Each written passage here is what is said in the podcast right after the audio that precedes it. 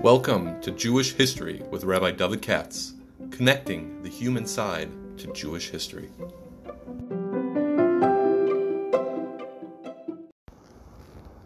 For sponsorship opportunities or to support this podcast, please visit our donate page at www.support.rabbidavidkatz.com. Hi, I promised to do this other podcast, and I was thinking about it. Uh, this is like a request performance, and uh, I'll tell you why I decided to do so. I have a friend, Mrs. Uh, Friedman, Lolly Friedman, and she mentioned me that this week is the yahrzeit of her grandfather, I guess, and she's great granddaughter of Aryeh Levin, the famous Tzaddik of Yerushalayim. Uh, perhaps I have to always remind myself that a lot of people listening to these are not necessarily uh, older people. I run into a lot of teens. Ran into a guy yesterday from Bethel whatever, um, and a lot of names and things that I take for granted, people will uh, not necessarily know.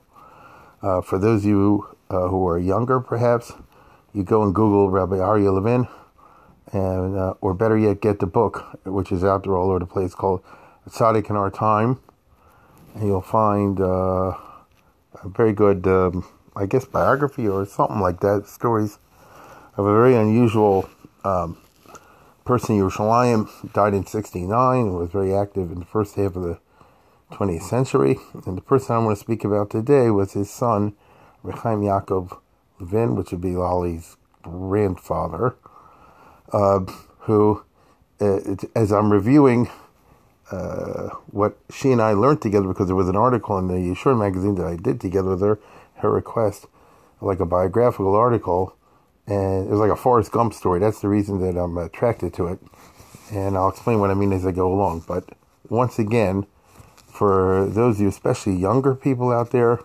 um, maybe you've heard of, maybe haven't, Rav Aryeh Levin, that's the name you want to uh, check out. Let me say this. Many years ago in Baltimore, used to have something called the Baltimore Hebrew College. The Baltimore Hebrew College, which was a uh, secular Jewish institution for teacher training and that sort of thing. Um, and Chachmat Yisrael, but you don't know what that means. And, you know, Jewish studies, let's say. And they had a very big library, and nobody ever used it, so therefore it was my private library. I had a great deal of benefit from it over many years. And because uh, I used to go there and there was nobody there say I have like 50,000 volumes. I don't know what they had over there, and magazines and, you know, journals and whatever. And Bishvili Niver Olam. It's very interesting. I really uh, regret the fact that the Associated Jewish Charities of Baltimore decided literally to tear the place down and turn it into a parking lot. That is literally what happens.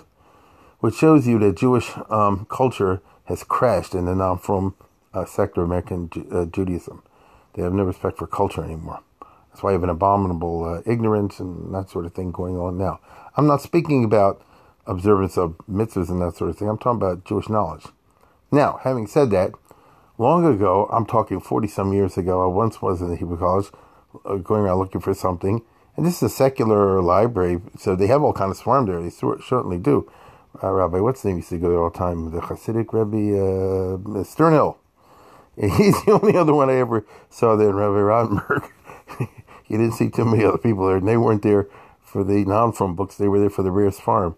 But usually, you didn't. Most of the books there are what you would call um, non-Torah literature. So uh, very valuable, but non-Torah literature.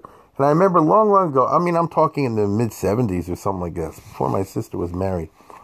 She got married in '79. So I'll tell you why I say this. I once walked in, and as I'm walking by the long shelves, rows of shelves, I see there's this book with a with a smiling rabbi with a great beard on it or something like that. Somehow it didn't fit in, you know. And I figured, what is this? What the heck is this? And I picked up. It's called Tzaddik in Our Time. This one, more or less, when the book came out.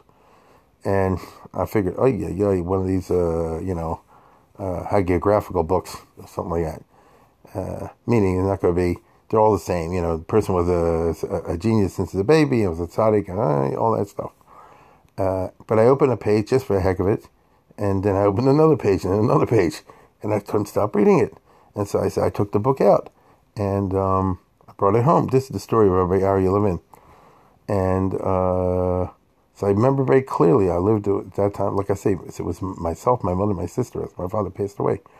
So we're talking about in the late 70s. And um, I, I, I came home. I remember distinctly it was a Thursday night. And I said, Boy, I got this most unusual book from the Hebrew College. Know, my mother and my sister took a hold of it. And my mother said, Let me just see it. Next thing I know, it's gone. you know, don't see it for a week. Then my sister got it, it's gone for a week. And then I had to give it back, had to take it out again.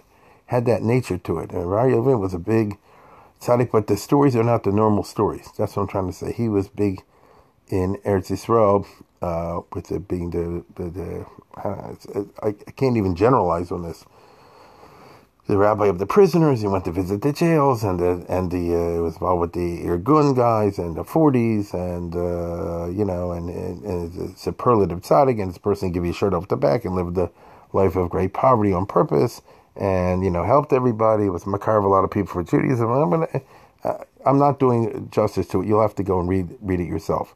That would be a, a podcast by itself and probably a long one. So, anyway, for those of you know I'm talking about I don't have to explain. And for the younger ones, I advise you to go and get that book.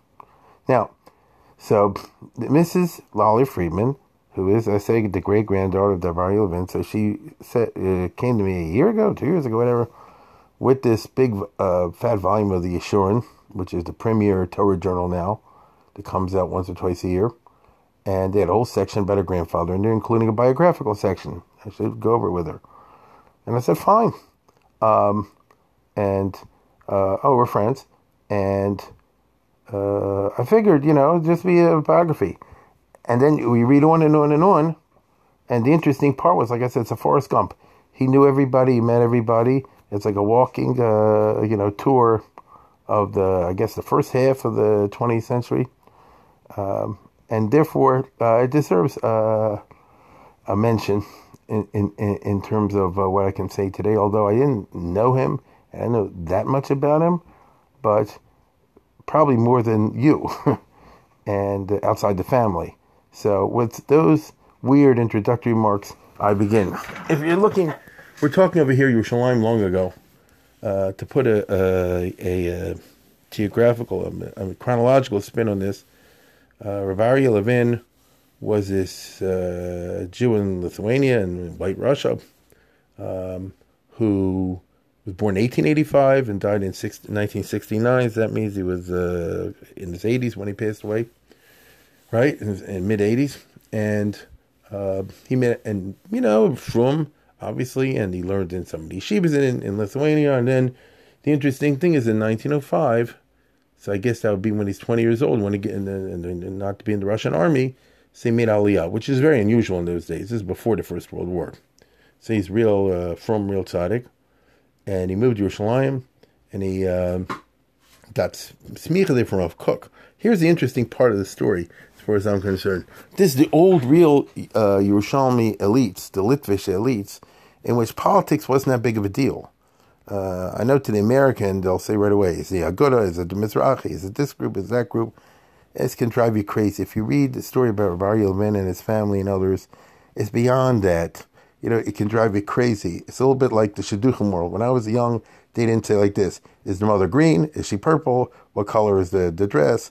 Now they got to know, you know, what exactly shiva was it in? What kind of tablecloths they have? Would you call this person modern? Would you call it? Does he have a black hat? Does he tilt that to the left or right? You know, all those questions that they find in the shadchanim now that try to box everybody in.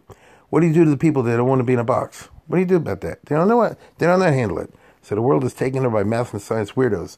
They've dominated the culture. That's the culture in which we live in now. Can I tell you? Now, uh, Rabbi Levin therefore came to Yerushalayim. Uh, he got he got a job there from from Rav Kook. Uh, Rav Kook had just moved to Israel in Yafo. Uh, if you know where he was at the very beginning, Rav Kook, and uh, he met uh, Rabbi Levin, and they became very close. And this nothing to do with politics and he actually helped him move to Yerushalayim, and uh, Rabbi Levin got married there to uh, uh, his wife, who obviously was a tzedekah, so she's willing to live that uh, life of great esteemiousness and uh, doing without in order to help others and do chesed all the time. Uh, I won't go into the yichus over there because that'll take too long. Um, but anyway, he got married there, and he raised a family, including this uh, Chaim Yaakov. So here's somebody born in Yerushalayim in before the First World War in 1911. Uh, there was quite a Jewish community at that time. Of course, it's before the British and everything took over. And uh, this is the old Yerushalayim and Mea Shearim and all that sort of thing. And so you already had the city divided into from and not from. Uh, but the not from hadn't really taken off in a big way. And the from world was divided into, I say, the, the Litvish and the Hasidic, more or less. And, uh, you know, you had the Chaim Yeshiva and all those uh, institutions in which uh, they had equivalent of what you have now. In other words, you have a Talmud Torah, Yeshiva Katana, Yeshiva Gadol, and all the rest of it for the smaller from community of that time. And anybody who's from a moved Jerusalem at that time is already self-selected. Get it? Hear what I just said? It's not big aliyah. So this one moves here, that one moves here. They're obviously uh, self-directed to be different than most others and have a teshuka to want to live in Eretz Yisrael and Yerushalayim, Ir HaKodesh, and uh, suck up the Kedusha and the Torah and all the rest of it. And these are people who want to be Talmidei Chachamim. So uh, it's going to be a life of Torah and uh, and Eretz Yisrael. So that's who our hero is. Now, um, here goes the story. So this young guy's born in 1911. So put those years together. So he's growing up, I guess, during the First World War, right? Uh, which broke out in 1914. The First World War ended in 1918. I don't know if you know anything at all. You probably don't. First World War was really tough in Eretz Yisrael and Yerushalayim because it was a starvation. Besides everything else, the Turks were in charge.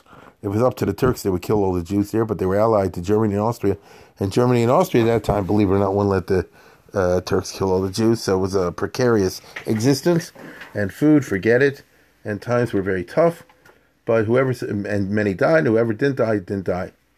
Now um, that puts you at a young boy growing up in these uh, tumultuous years and going to Cheder, uh, where his father is like what uh, became the um, or something like that of the uh, of the young boys. And um, here's the part I like. Uh, like I said before, this is like a Forrest Gump. Who's this chavrusa in you know fourth grade, fifth grade, sixth grade, all the rest of it? Uh, well, he, this boy Chaim Yaakov Levin turned out to be an Illui. otherwise, it wouldn't be an interesting story. So he's a genius and has a, a, memory, you know, can memorize photographic memory, and then you know memorize all the tosas and all the rest of it. And his chavrus is Shlomo Zalman Auerbach, who's a young boy. And uh, what I like is here's a real story from yesteryear. In the this uh, cheder of uh, old, you know, back in Yerushalayim, and he skips a grade uh, because he was that smart. Well, guess what? The other kids don't like a smarty pants that kids a grade. Even if you're super from in Yerushalayim in 1918 or 1920 or whatever, and uh, everything's supposed to be saturated Torah year. Boys are boys, and who is this guy that you know dares to be in our class even though he's a year younger? And when he gets bar mitzvah, uh, all the boys boycott him. You know what I'm saying? No, they all jointly together. Okay, it sounds like girls, doesn't it? He says they all say we're not going to come to the bar mitzvah. If he has a bar mitzvah, none of his friends, none of his classmates show up. Isn't that a story? None of his classmates show up because they're angry at him. Uh, except one, and then one is, of course, the Shlomo Zalman Auerbach. And that's one of those stories of Shlomo Zalman Auerbach. And he says, I'll bring you a present. So this is just a chevra in which he's hanging out. Now, um, Yerushalayim becomes very interesting after the First World War because that's the British mandate. And for 30 years, from 1918 to 1948, right, the British were ruling Palestine. And from a broad point of view, it's very complicated because they wouldn't let a lot of Jews into Palestine. On the other hand, from a narrow point of view, if you were Jewish living in Yerushalayim, the British years, to be perfectly honest, were good years because the British kept law and order. They did. And they allowed Judaism to practice itself, uh, you know, un- unbothered.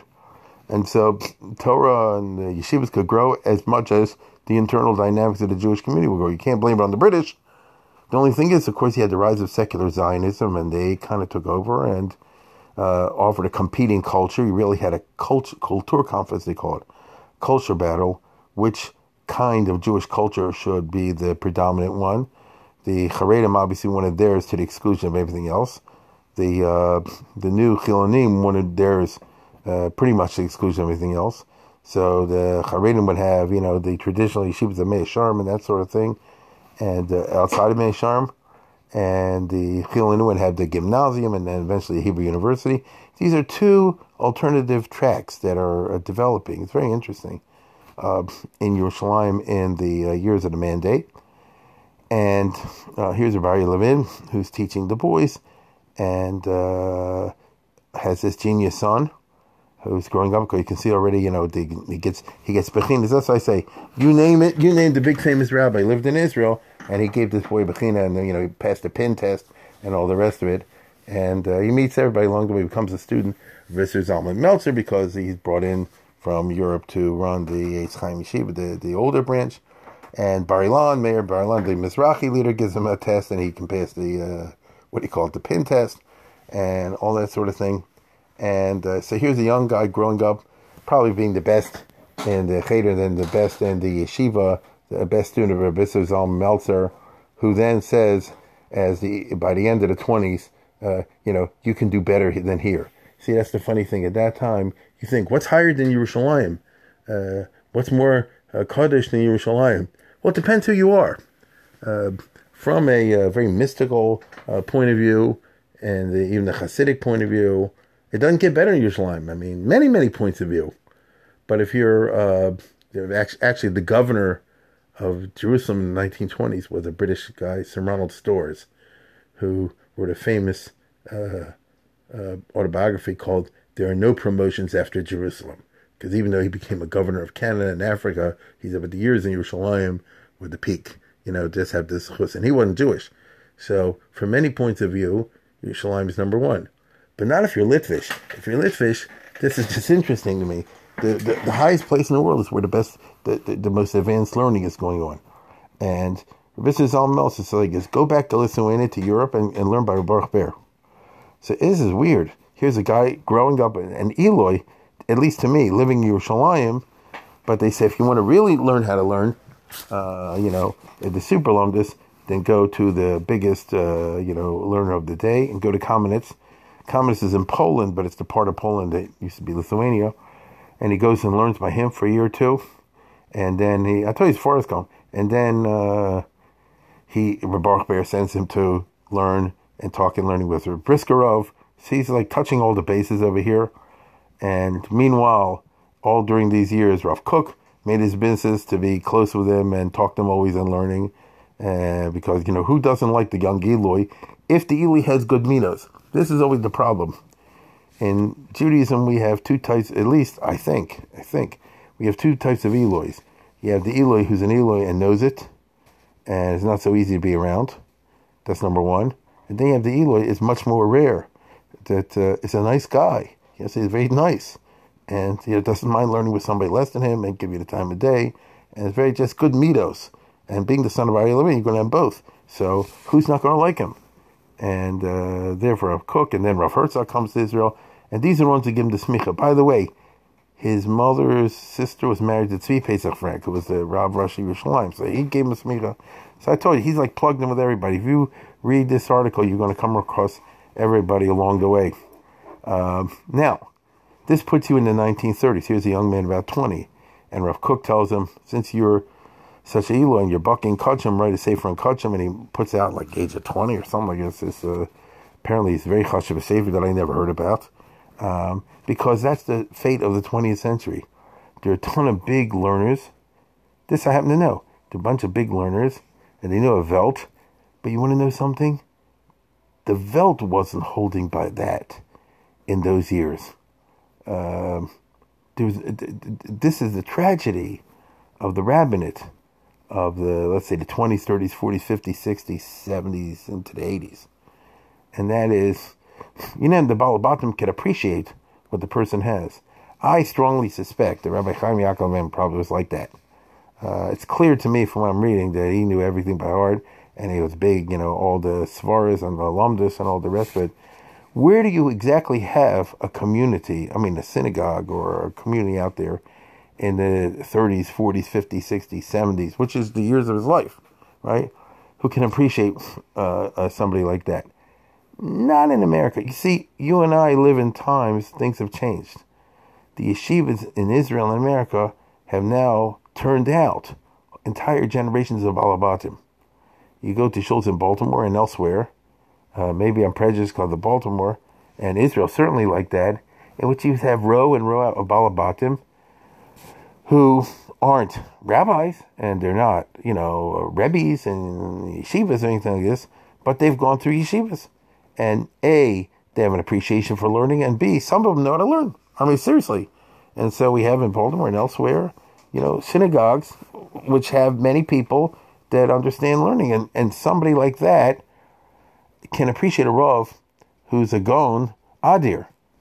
But if you're talking about 50 years ago, 70 years ago, yeah, I can't really see it. I hope I'm wrong, but I can't really see it. Not not not, not as I recall from my distant youth. Um, and here's Rabbi Levin.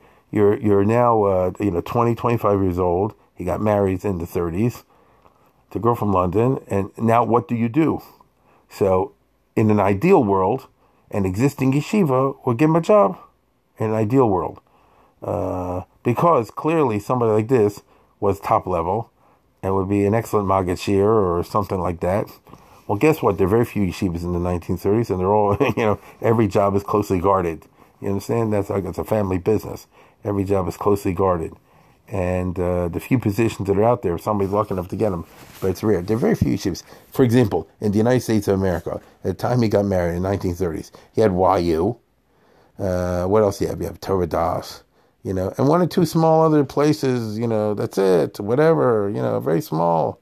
It's not what you think. It's not what it was later. Ner Israel was tiny, MTJ, you know, was nothing. You know, it's it's it's uh, you know, it's Skokie out there. It's a little bit, but not much. And um, this is a tough world of of yesteryear. You have to, you know, grow up and, and live in the right time and place, as they say. And so Rabbi Chaim Yaakov Levin actually come. Right, what it said was like this Meir Bar-Ilan, who was the head of the Mizrahi and knew every. It was a nice person. Uh, he was a good friend of Rabbi Ruderman, by the way. He's, I'm talking about the son of the Netziv, the one who founded the Mizrahi party.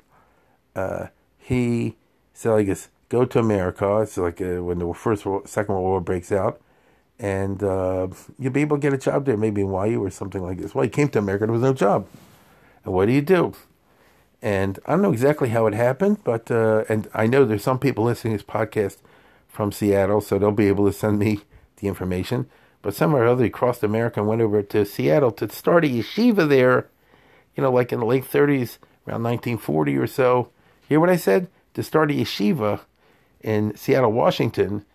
Now, I'll tell you the truth, I've been there a few times, and uh, it's a beautiful uh, area, and, uh, and and I can see there was a, a, a community yesterday. My very kind uh, host and driver, Eli Ganauer, is probably listening, drove me around quote unquote old Jewish Seattle. Like I'm doing old Jewish Baltimore on Sunday. He knows old boy does he know old Jewish Seattle. We went to Rabbi Shapiro's old shul and things. And um, I don't know what shul Rabbi Levin was, but he came there to try to make a yeshiva. Now, by the way, it might have worked. I wasn't there. It's uh, just as a historian, it'd be very interesting to see what were the chances of Seattle taking off. Because that's what Rabbi Ruderman did in Baltimore. The only difference is Baltimore had like 80, 90,000 Jews, and Seattle probably had 10, 20. So it's it's not so simple. And as happens, the yeshiva didn't happen, uh, but he became a rabbi there for sure. Uh, and this is just very interesting because to set up a yeshiva back in those days was an avodas perich. It's much easier to be a rabbi. Plus, a lot of people wanted to be rabbis. If you're a good speaker uh, and you get a decent congregation, whatever. I myself knew uh, one or two people years ago, I won't say any names, here in Baltimore, that they were perfect for Maggid Shir. In fact, they were offered in big yeshivas Maggid Shir uh, job, which today somebody was considered the top of the pile. And uh, instead, they want to be rabbis of shuls, which makes no sense. But that's that's uh, was America in those years. Uh, it's an interesting question I'm raising. Would you, you ask somebody, would you rather be a Rosh Yeshiva or a uh, Maggid like a Rabbi Kalevsky type of that sort? Would you rather be a rabbi of a large synagogue or something there? It's a, just an interesting uh, question I'm raising. Uh, anyway, so here's this person that knew Holshas and all the rest of me, ended up being a rabbi in Seattle for about 10 years or so. And uh, I'll tell you again, Seattle's a very pretty city, and I could see, I myself have been two or three times to speak in Seattle, and I asked people there myself, You know, seems like a community to be perfect. If somebody set up a yeshiva there, could turn it like into into a mini Baltimore, so to speak. Because what it takes in America for a, a community to become uh, solid and big and all the rest is one local yeshiva, like a Ner Israel type situation. But apparently it's easier said than done because I've been in a number of communities, but Seattle State stands in my mind to be perfect, perfect for that in many ways. But whatever. Uh, and then eventually he switched to um, to uh, Jersey City, which is on the other side of the country, right next to New York. This is still in the 40, late 40s, when these communities still existed. Newark, Jersey City, uh, you know, I don't know, Paterson, whatever. Uh, these were like, uh, you know, uh, what's the right word? Satellites of New York. So you live over there, but you're near New York City. And they had large Jewish communities once upon a time before the neighborhoods changed and all that, and riots and things of this nature. And uh, once upon a time, these places were rocking and rolling. And uh, when I say rocking and rolling, I'm talking about in the synagogue sense. Now, these are not big Makom Satoro. I read somewhere that when Rabbi Kotler came to America, as you know, he landed in the West Coast and uh, so I think he met with Rabbi Chaim Levin. He said, "Why don't you come and help me join start up Lakewood or something like that?" Which again is an example of what I'm talking about. He, he could have gotten in the ground operation, being one of the heads of Lakewood, but who knew which way it's going to go? Uh, like I said, I'm raising more questions than answers because I myself don't know the answers. But these are very, as a historian, it's very, very interesting in terms of the what if. But here's somebody. Look, every name we're touching. Aharon Kotler. I mean, you know, there's there's nobody he didn't meet. Uh, of course, because he was from that level of learning, you know, from the top level. And um, here's another side of it. Uh, here's another side of it. If you read the Tzaddik in our time by Rav Levin, you'll see that one of the people he got close to was one of his biggest fans was Menachem Begin. It's always been, um, what's the, what's the right word? It's been like a certain uh, sad irony if Rabbi would have lived another 10 years, I guess he was in his 80s, but listen, Rabbi Yasha made 100, I think, didn't he? Rabbi Shach made 100, it could be. If he would have lived another 10 years, Begin would get elected prime minister in Israel, he would have given him the whole world because he worshipped Ari Levin. So, um, last year, I did one of my lectures. So, uh, Lolly Friedman was nice enough to send me one of these uh, photos that Menachem Begin, whenever he visited America, would always stop in Jersey City to, you know, spend, spend time and pay his respects to Rabbi Chaim Yaakov Levin, because anybody who's a son of Ari Levin is automatically a saint, you know. It's a very, very uh, the whole story of Menachem Begin and their family is just uh, very, very uh, remarkable. Um, I would just, I'm remembering that I'm talking of here, that's all I do is ramble. If you get that book from uh, Avner, was it on the prime ministers? And uh, when Yehuda was Begin's political secretary or something like that, and he said, you know, the first and second days in office, Begin is calling up somebody to raise money for yeshiva run by one of Ari Levin's sons and all that. And he said, what are you, a schnorr? And Begin said, no, I'm proud to do this. Happy to do it. You know, anything connected with the Rabbi Levin, I'm happy to do it. So uh, since Rabbi Chaim Yaakov Levin, therefore, it was it's a rabbi in in uh, Jersey City, I guess in the fifties and sixties. These are the years. It's sad, you know. These are the years that these communities all fell apart. They fell apart because of the different changing demographics. Uh, that's the story of America. Uh, the old, it's quote unquote the old neighborhood. I'm going to go in Baltimore on Sunday to the old neighborhoods. What happened to the old neighborhoods? Well, same thing happened to the old neighborhoods in Baltimore. Happened to Jersey City happened to Passaic, happened to Paterson, you know, all the Newark, uh, you know, all over the place. And uh, therefore, it's, uh, you know, you had big communities once upon a time, and then you didn't. So again, uh, here we have a uh, someone who's a great Gaon, all the rest of it, was a very good speaker too, based on what I read. I saw we did a few of his speeches. You know, you can see he's a professional orator in the sense that he knows how to take a medrash and uh, turn it into a theme. old, old school eloquence from the big Talmud Chacham. You got to know your Chazals to be able to do that well.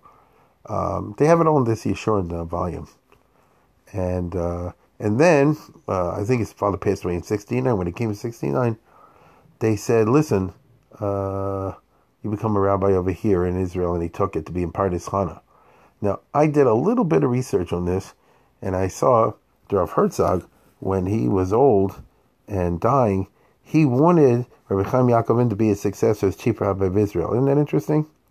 Now, that's not going to happen because you got to be politically connected and you have to be politically ruthless and play politics. And he doesn't seem to have been that sort of a person.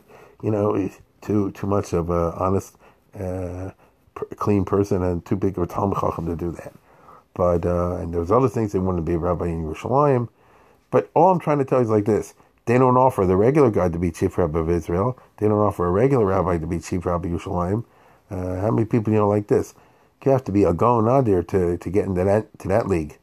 Um, and so uh, he spent the rest of his life, as far as I see, in the Rabbi Pardes which is uh, you know one of those real Israeli Israeli uh, communities, and uh, you know I think they have all types of Jews over there, and uh, this probably was perfect for him. I'm just guessing. Probably is perfect for him because in Eretz Yisrael you don't have the kind of divisions that you have in America. You have different sorts of divisions, but in Eretz Yisrael um, you have the type of. Let me put it this way: What's so unusual about the story of Ari Levin? He was, and the answer, at least to my mind, goes like this: and this, unlike father, like son. You know, we all are familiar in America, most of us, those listening to me, with the idea that in Israel you got all these Sephardim, and they're not frum exactly, but they are. You know what I'm talking about. Meaning, you know, they don't necessarily observe this and that and the other, but they can. And sometimes it's the easiest thing from the world for them to come Shomer Shabbos. Maybe they'll slip out of it, maybe they'll slip back into it, but they're not really ideologically divorced from Yiddishkeit. They're just in a, what's the word, a sleeper mode. You understand? And so if the right person comes along, or Ovadia Yosef, whatever, he can get them to flip over at night and become Shomer Torah mitzvahs and all the rest of it, and they can do it. So in other words, they're not frum, but they're not ideologically, uh, what's the right word, you know, anti-frum. They're not ideologically atheist or something like that. But we often contrast that with the Ashkenazim. And we say, I do myself. They say, you know, Sephardim, that's one thing. You get your Ashkenazi Jews in Israel, the Chilonim, bad news. They are totally divorced from anything, and they're anti, what's the name, Yair Lapid, these kind of guys in Israel, and uh, they just have no gene. You know, they're missing a gene when it comes to uh, feelings for Yiddishkeit. But that's actually not true. It's meaning it's more complicated. It's 50 50.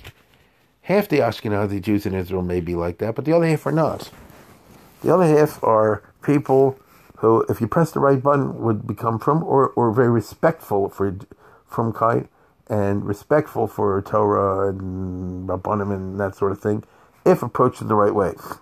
Unfortunately, things are such in Israel that the frum are turn off and make demonstrations and all the rest of it, and they've alienated a lot of the potentially, uh, in my opinion anyway, a lot of the potentially sympathetic non-frum Ashkenazim out there, which is just not a good idea in general.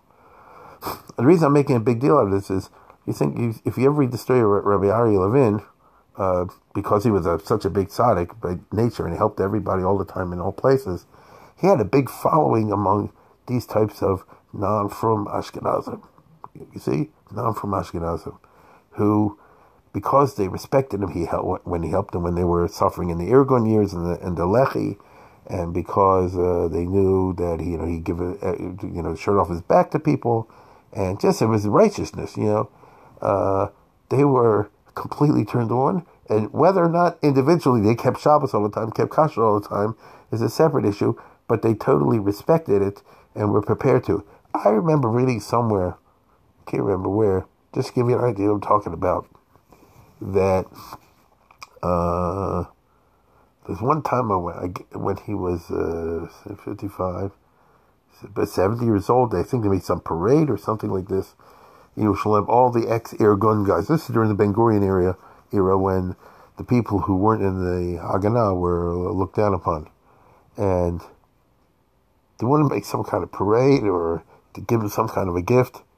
And he said to one of these guys who was super not frum, he said, if you want to really want to give a gift, I'm not telling you you have to, but if you want to do something, make me feel good, don't smoke on Shabbos.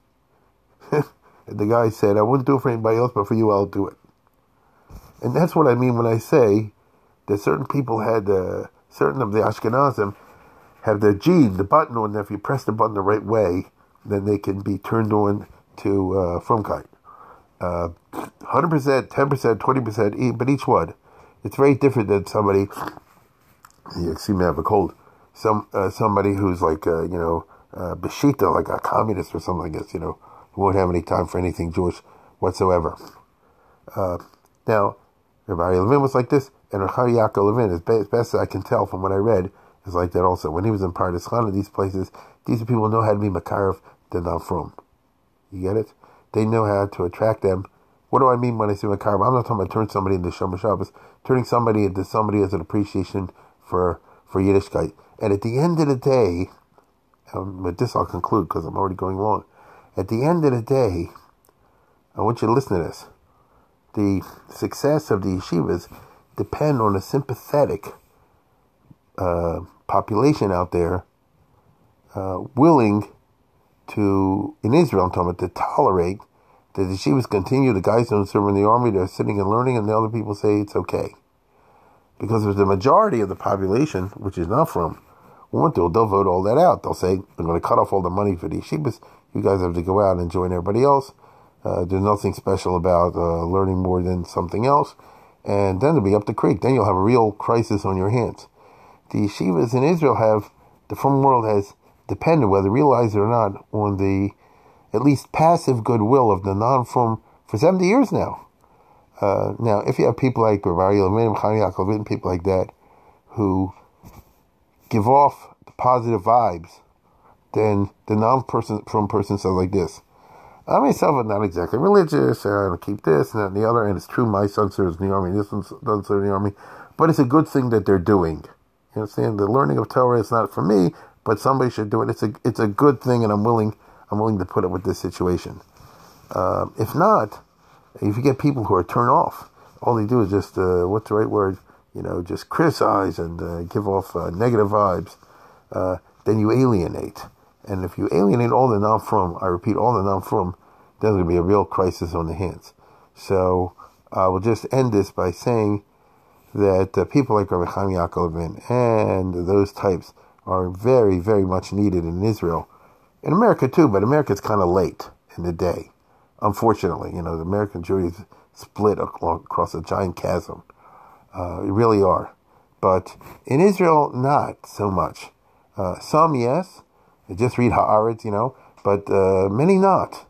And if there are more people like this, uh, then, as I said before, you would have much less of a strain between the frum and the not frum, and the yeshivas would be able to do their things with the acquiescence of the others, with the acquiescence of the others. Uh, if only we lived in a world in which, you know, the non-frum acknowledged the importance of the frumkeit, and the frum acknowledged the value of the non-frum. Let's put it this way: this guy may not be serving in the army, but then have appreciation for the person that is serving in the army, which, by the way, you did see in the last war. You know, remember the yeshiva guys came to dance with them and bring them pizzas and things like this. Um, you know, if there, if if somebody says, "I'm not doing it exactly, but I appreciate what you're doing," uh, that's a giant step in Achdus, and the Achdus is at the end of the day is what it's all about. So I hope I've done a little bit in uh, sharing a, a, portrait of a person that I don't think most of us knew much about. And if you're able to read Hebrew, you go into the uh, uh, the Yeshurun. I forget which volume it is. I think it's uh, number thirty.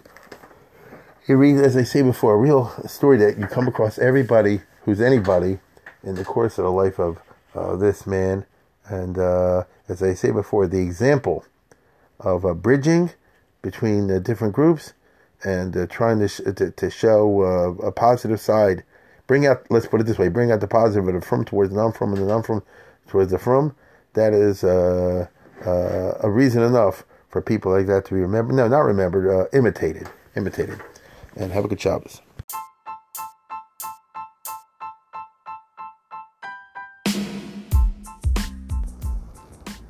For sponsorship opportunities or to support this podcast please visit our donate page at www.support.rabbidavidkatz.com.